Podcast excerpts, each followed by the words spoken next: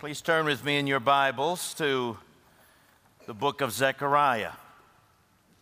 Page 795 in the Bibles provided for you. We return to our study of these minor prophets. We're in Zechariah, written about 500 years before the birth of Christ.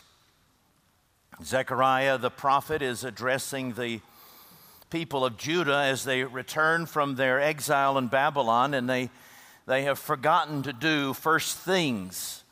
They have ceased building their church, the temple in the center of their city. And it represents that, that the Lord is not the center of their lives. Not that they're to worship the church, but the church reminds them, it orders their life in such a way that Christ is the Messiah daily, a reminder that Christ is the center and the first thing, the first priority of their lives. And what he's been doing in these visions, this is the ninth vision, it's a different vision from what we've seen so far, is, is wooing them to that. He's reminding them of all the benefits of the Savior, his power, his advocacy, his protection. And now he reminds them and reminds us of the benefits of Christ's offices, who he is for us. And our clarity of vision of who he is will determine the clarity with which we live our own lives. So, look with me at Zechariah chapter 6, and we begin reading in verse 9. The word of the Lord came to me Take from the exiles Heldai, Tobijah, and Jedaiah, who have arrived from Babylon, and go the same day to the house of Josiah, the son of Zephaniah. Josiah is the priest, remember.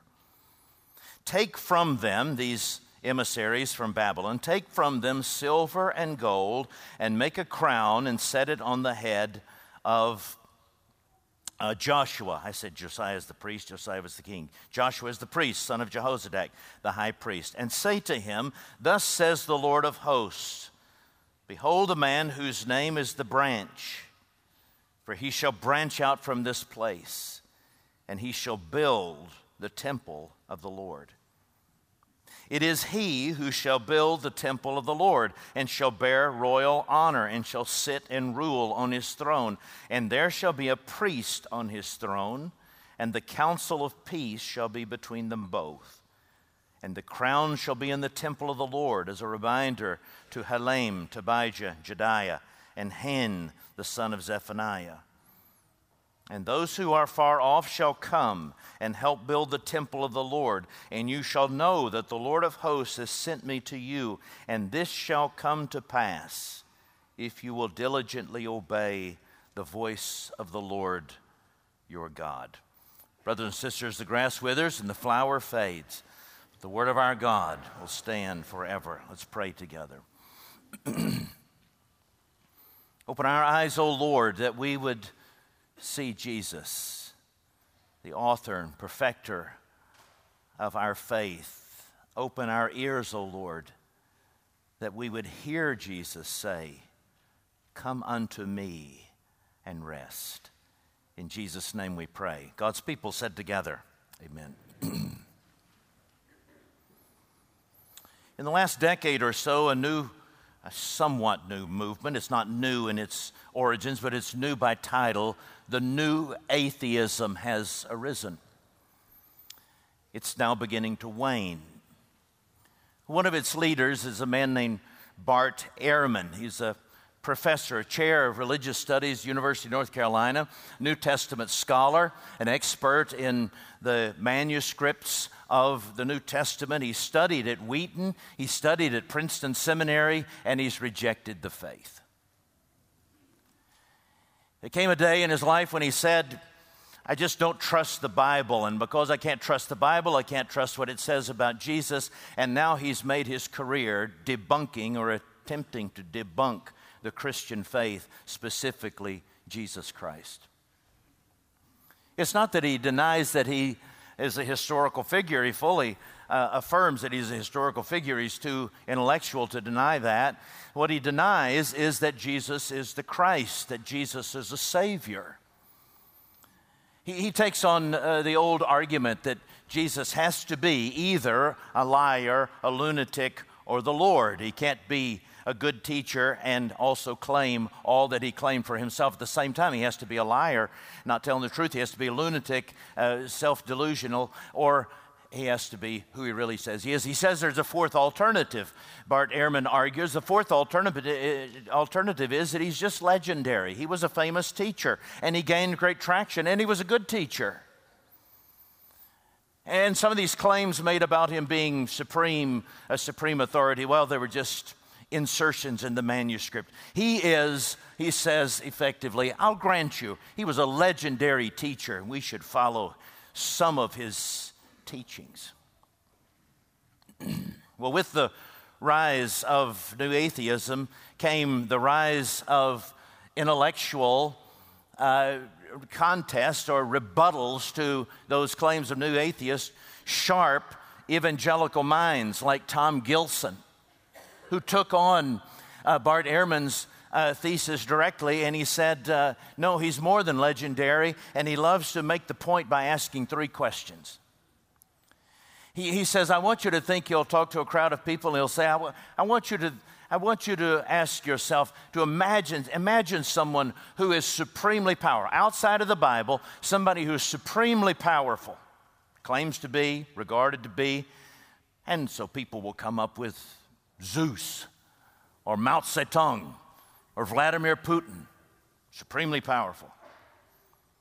Now, uh, there's a second question. I want you to think of somebody outside of the Bible, outside of Christianity, uh, outside of the Bible, who is other oriented, extremely sacrificial, self sacrificial. Think of somebody like that.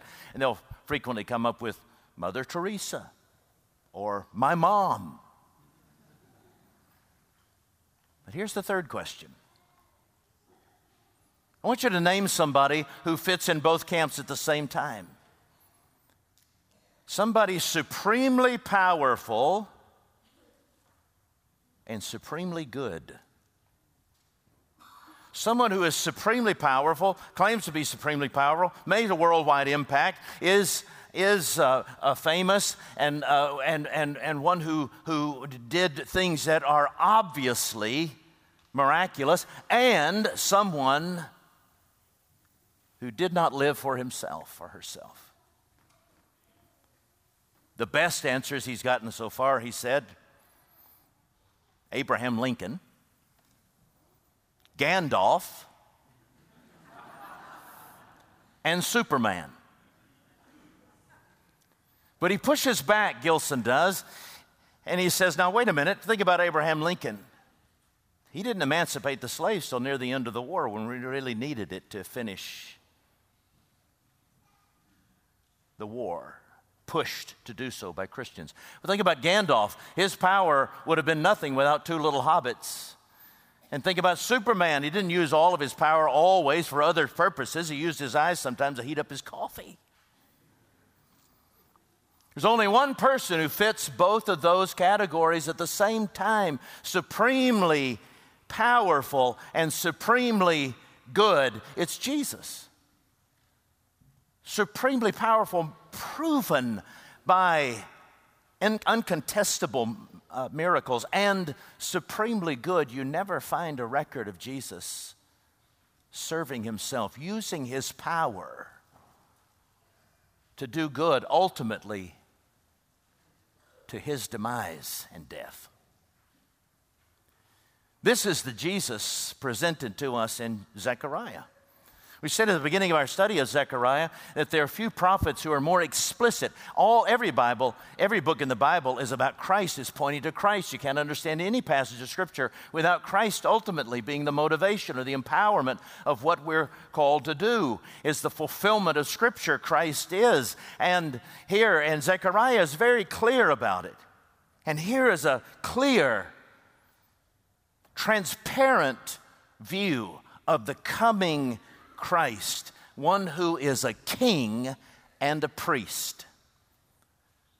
prophet as well, one who is writing this to us. But in view are these two offices king and priest. He is the king.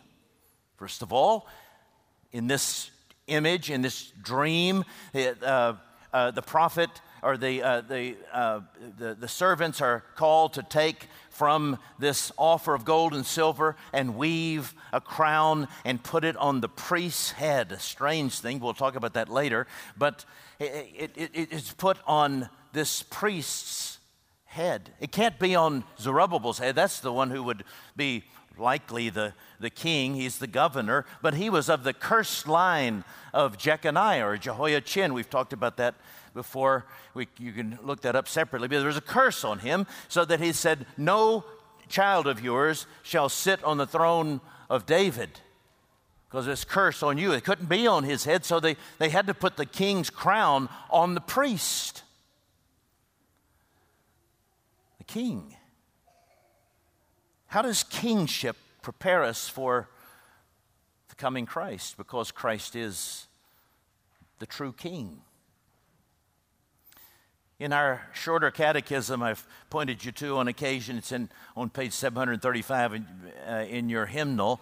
The Westminster Shorter Catechism says pithy uh, statements about the key points of our doctrine. And it asks this How does Christ carry out, or how does Christ execute the office of a king? And the answer is Christ executeth the office of a king by subduing us to himself by ruling and defending us, and by restraining and conquering all his and all our enemies. Christ carries out the office of king in your life by subduing us unto himself. The Bible says that he intervenes in the empty way of life we were living in 1 Peter and, and, um, and in uh, 1 Corinthians we, and Acts. We are, he intervenes and rescues us. He subdues us to himself. He doesn't do he doesn't do violence to our will. The Bible says he takes out the heart of stone, gives us a heart of flesh. He replaces our will with a willing one that embraces him as our king. Acts chapter 5. He makes us willing to follow him. Psalm 110 verse 3. And he doesn't do it for just a, a, few people, he does it for an innumerable host, we know from Revelation chapter 7. Christ is the king who subdues us unto himself, and then he rules and defends us. And that ruling is our liberation. It doesn't hinder a good life. He surrounds us with guardrails that that lead us toward spiritual and human flourishing. He gives us the teaching of His Word. And as we submit to it, as it's preached to us, as it's taught to us, as we submit to it, we find our freedom. It perfects us, 1 Corinthians 12. He, he gives us people in our lives like elders who are able to intervene in our lives as well with shepherding and care and encouragement and exhortation. And he says it's actually for our advantage that we find them ruling over us. Hebrews chapter 13, verse 10. Looses, he uses the teaching of the word and the shepherding of the word to loose the bonds that are on us. Matthew 18. And then that ruling is not just one way, he includes us and makes us fellow rulers with him. We see that in verse 15 of our text. Those who are far off shall come and help build the temple of the Lord. He not only rules over us, he makes us co rulers so that we help him build the church, the kingdom that he is bringing to earth. He restrains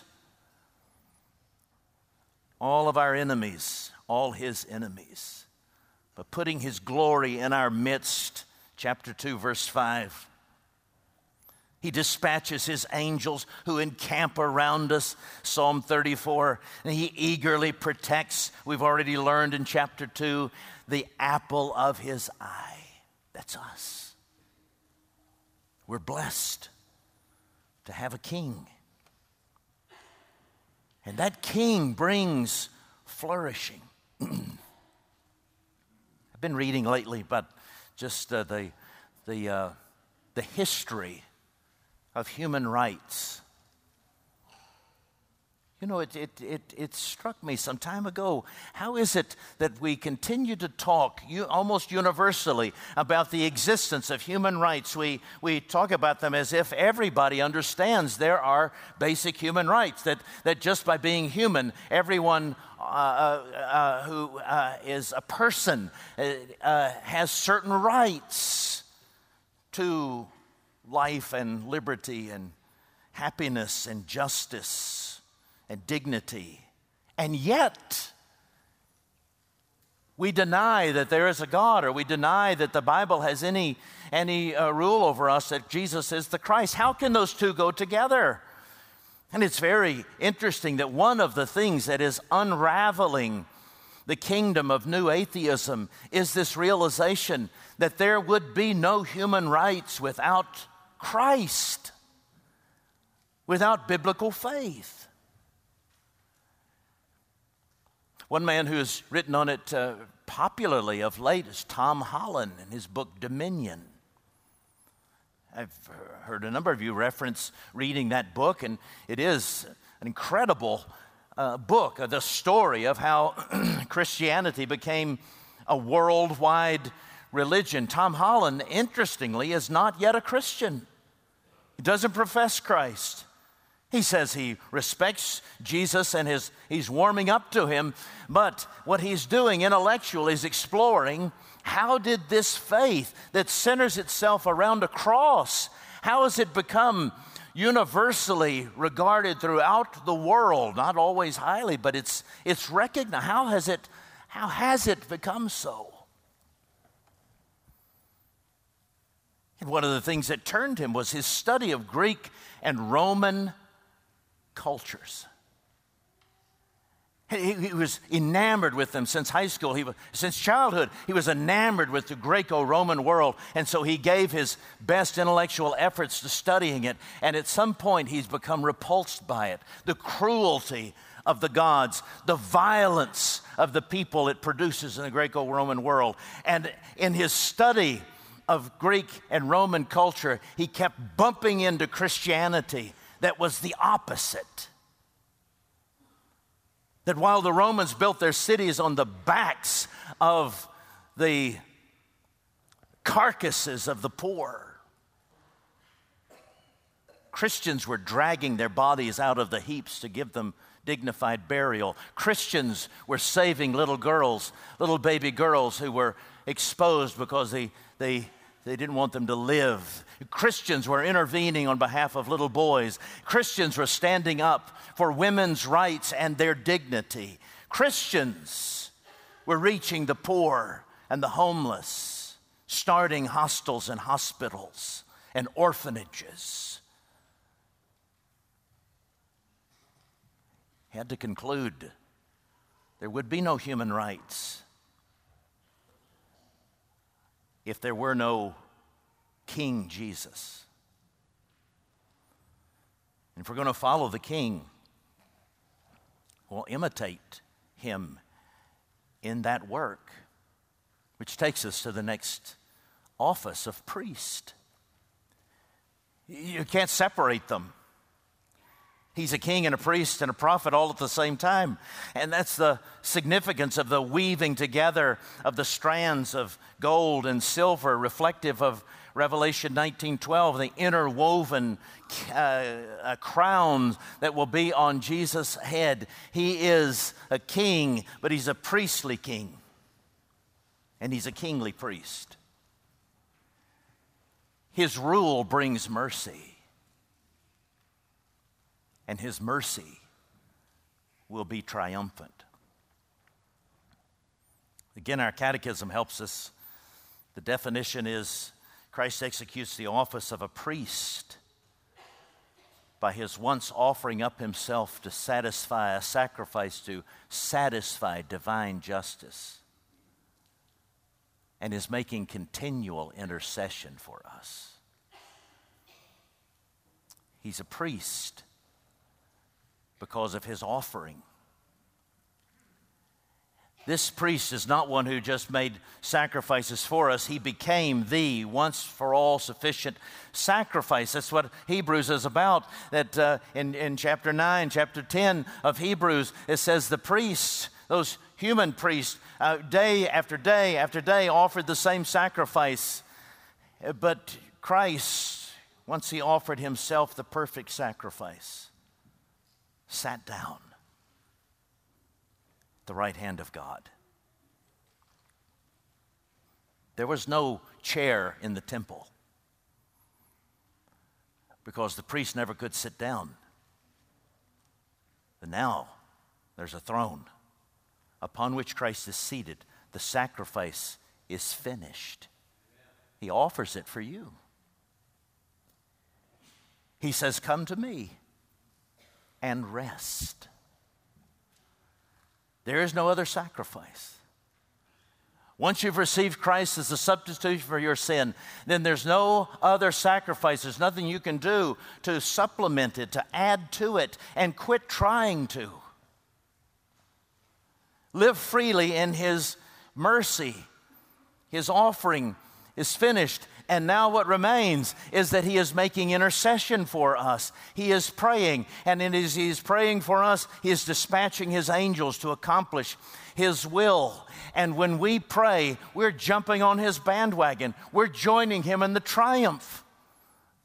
Our our dear Tim Russell, our precious pastor, and the Lord took from us in COVID, used to say, let us join Jesus who is already at prayer. He never quits praying. And when we do pray, we just join his prayers and he and he allows us to participate in his work. It is a priestly kingship if we're going to imitate it. We'll use whatever powers, whatever influence, whatever resources, whatever privilege we have to accomplish mercy for those who are being denied it.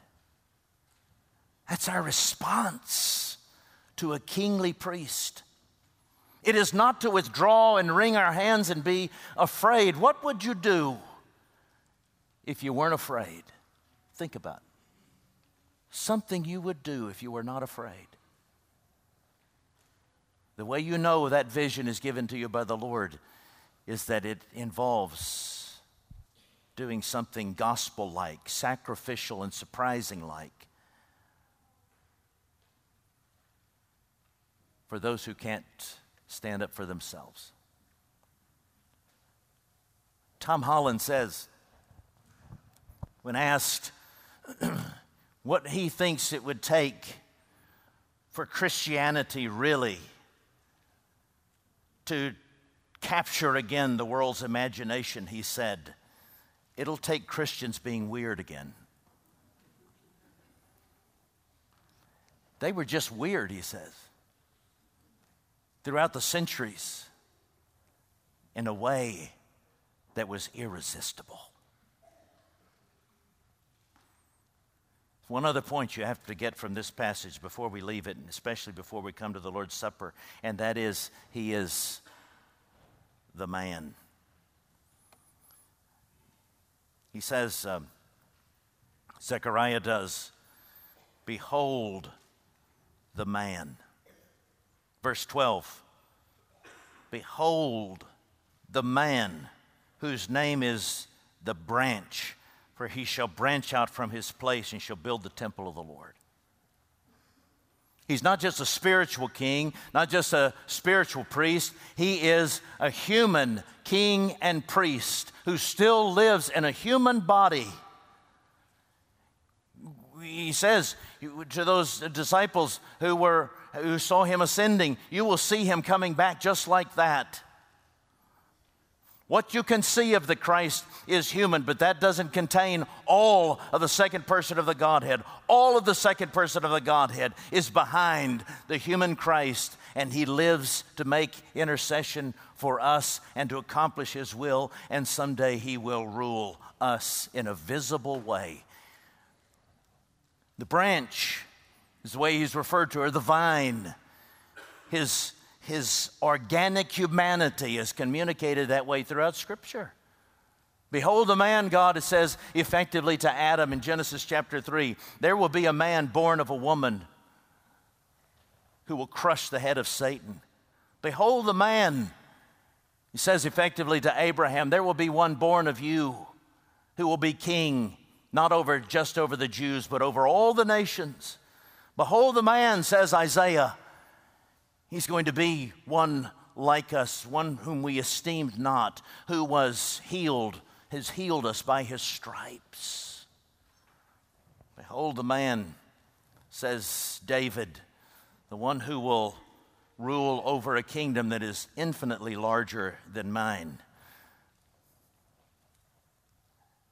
And then Pilate was forced to say, as Jesus was standing in front of him, Behold, the man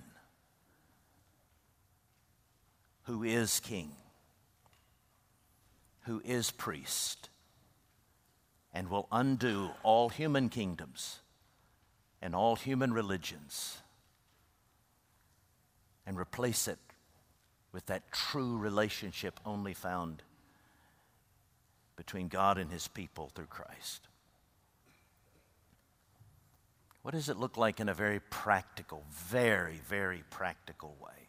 This idea of seeing Jesus as king and as priest, and then imitating him in kingly and priestly activity.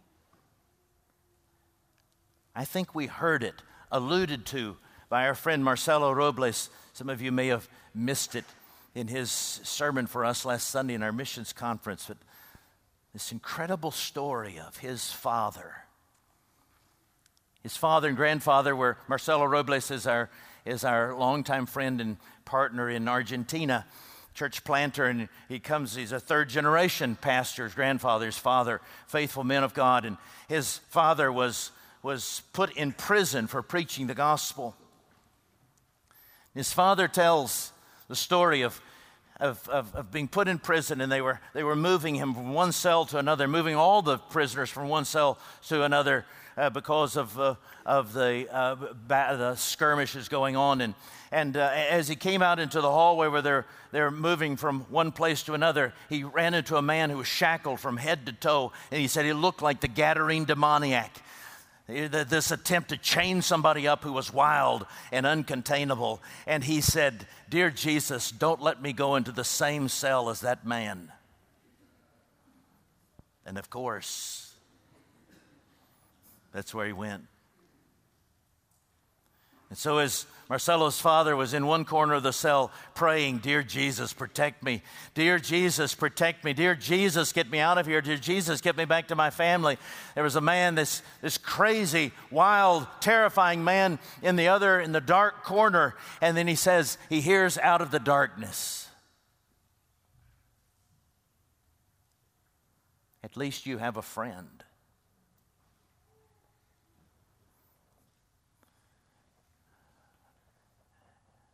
Marcelo's dad had to live into his confidence of Christ as his king. Joining Christ in prayer, he lived into the reality of that prayer that Jesus was his king, and he moved toward that man. He moved toward that danger, and he embraced him. And he said, my friend Jesus wants to be your friend too.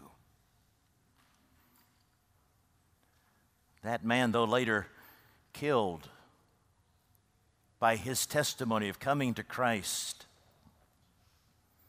opened the hearts of many others in Marcelo's dad's ministry come to Christ too. And now there is this legacy of ministry that is not just evangelism, but mercy too. What a privilege we have to serve this priest and king.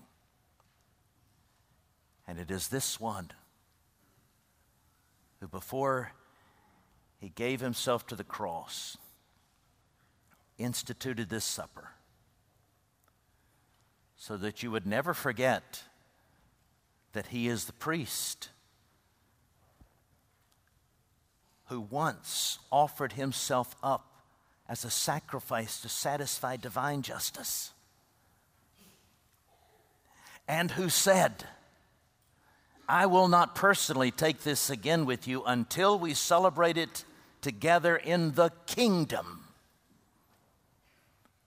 In this supper, you find the mercy you need. And in this supper, you find the courage that you need to go toward the danger and bring that merciful kingdom